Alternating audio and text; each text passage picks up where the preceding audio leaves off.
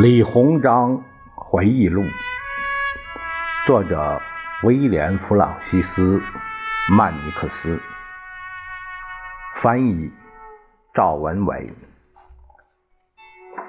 由事了播讲。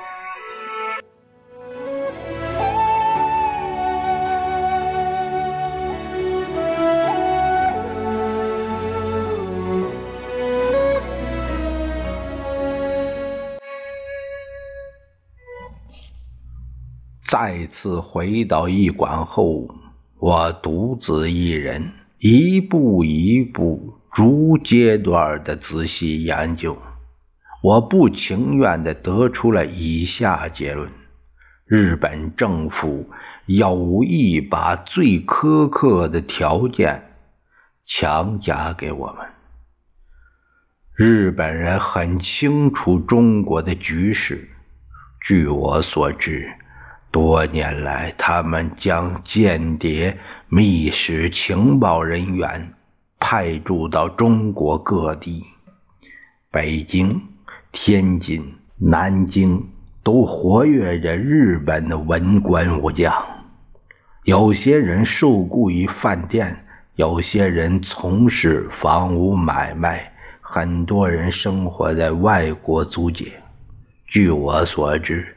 还有几个人从我本人这里领取薪俸，当然，我了解情况后，立即将他们驱逐到我能管辖的范围之外。但是中国毫无准备，没想到会与日本发生冲突。不是我自夸，没人比我更了解这个可怕的事实。我一直主张维持中国在朝鲜的地位，因为朝鲜在几个世纪以来一直是中国的藩属国。如果它不是一个与满洲分离的孤独的狭长半岛，日本人就不会认为自己在那里享有比在山东或者我的家乡安徽更多的权利。但是为了与邻国和平相处，朝廷在一八八四年在天津和日本签订了一个协议。当时代表日本的也是伊藤伯爵，双方同意从朝鲜撤兵，由朝鲜国王负责处理内乱。同时，双方进一步约定，朝鲜本国如有乱党之事。该国王若请中国派兵弹压，自与日本无涉。事定之后，立即撤兵回国，不再流放。日方声称中国政府违反了这一严肃条款。如果是这样，是我本人受骗了。因为我已经告知伊藤伯爵，就像我已经写过的那样，北京方面给我的消息是：已告日本外部，以朝鲜请兵，中国顾念藩服，遣兵代平其乱。朝鲜国王自知无力镇压东学道起义，于是向清政府请兵援剿。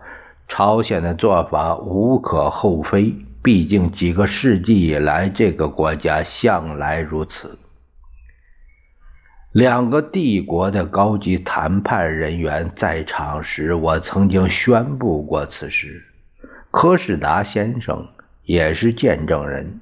但是我在这里希望把它作为观点永久的记录下来。如果不是日本政府决定不惜一切代价，或早或晚将朝鲜据为己有，他就不会刚一接到清政府应朝鲜急电派兵东援的消息，就立刻向朝鲜发兵。就立刻，是立刻。我再强调一遍，中国没有侵略朝鲜，也没有为此寻找任何时机和借口。相反，清政府非常乐于并急于见到朝鲜自行处理国内政事。所谓的隐士王国和中国之间存在着最友好、和谐的盟约关系。中国即使在政治上全面接管朝鲜，把它纳为一个省份，并在汉城派驻总督衙门，或者直接由北京管辖，其实也得不到什么好处。如果不是日本急于向中国挑衅，朝鲜的政府之前或过后都不会同意交战。高升号被击沉，几百名没有防御能力的勇士丧生，但是他们只是在遵守帮助朝鲜维和的命令，并没有向日本发动进攻。我指责日本天皇政府蓄意挑衅中国，他唯一的目的就是吞并所谓的朝鲜国。我指责日本人采取的方式是卑劣无礼的。我指责击沉高升号是有预谋的屠杀。日本把自己佯装成东方思想和知识的领袖，并以吸收西方理念和原则的政府的名义作恶。这是我个人的感受和声明，但是他们很容易受到影响。其一是将进一步证实的战争真相，其二是在北京和东京可以找到的史料。也许有人会说，考虑到我的性命和动机，收集这些证据并把它们交给世界去评判是我的职责。有人会说，这是我对大清国应尽的义务，是对自己负责。如果我不这么做，就会受人指责。遭到任何事情，我好像都应该被指责重伤。但是此时，我有充分有力的理由保持沉默。我相信世界上任何一个政治家都会同意我的观点。最近。我刚开完一个议和会议，和解达成，终成定论。战争结束后，追求和平再次为人所瞩目。我的名字签在一个重要的文件上，同意我们的纠纷已成过去。每个国家都渴望友好、正确的处理国与国之间的关系。我的国家收入，我本人也蒙羞啊！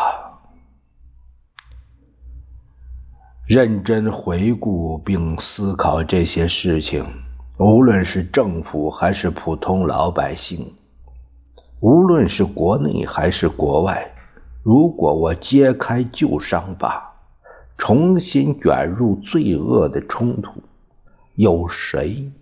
会原谅我的。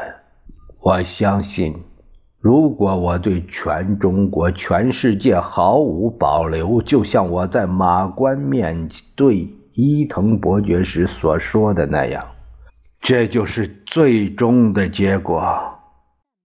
写这些话时，我并没有想过。要在可悲且无理的冲突导致的敌意尚存时，将他们公布出去。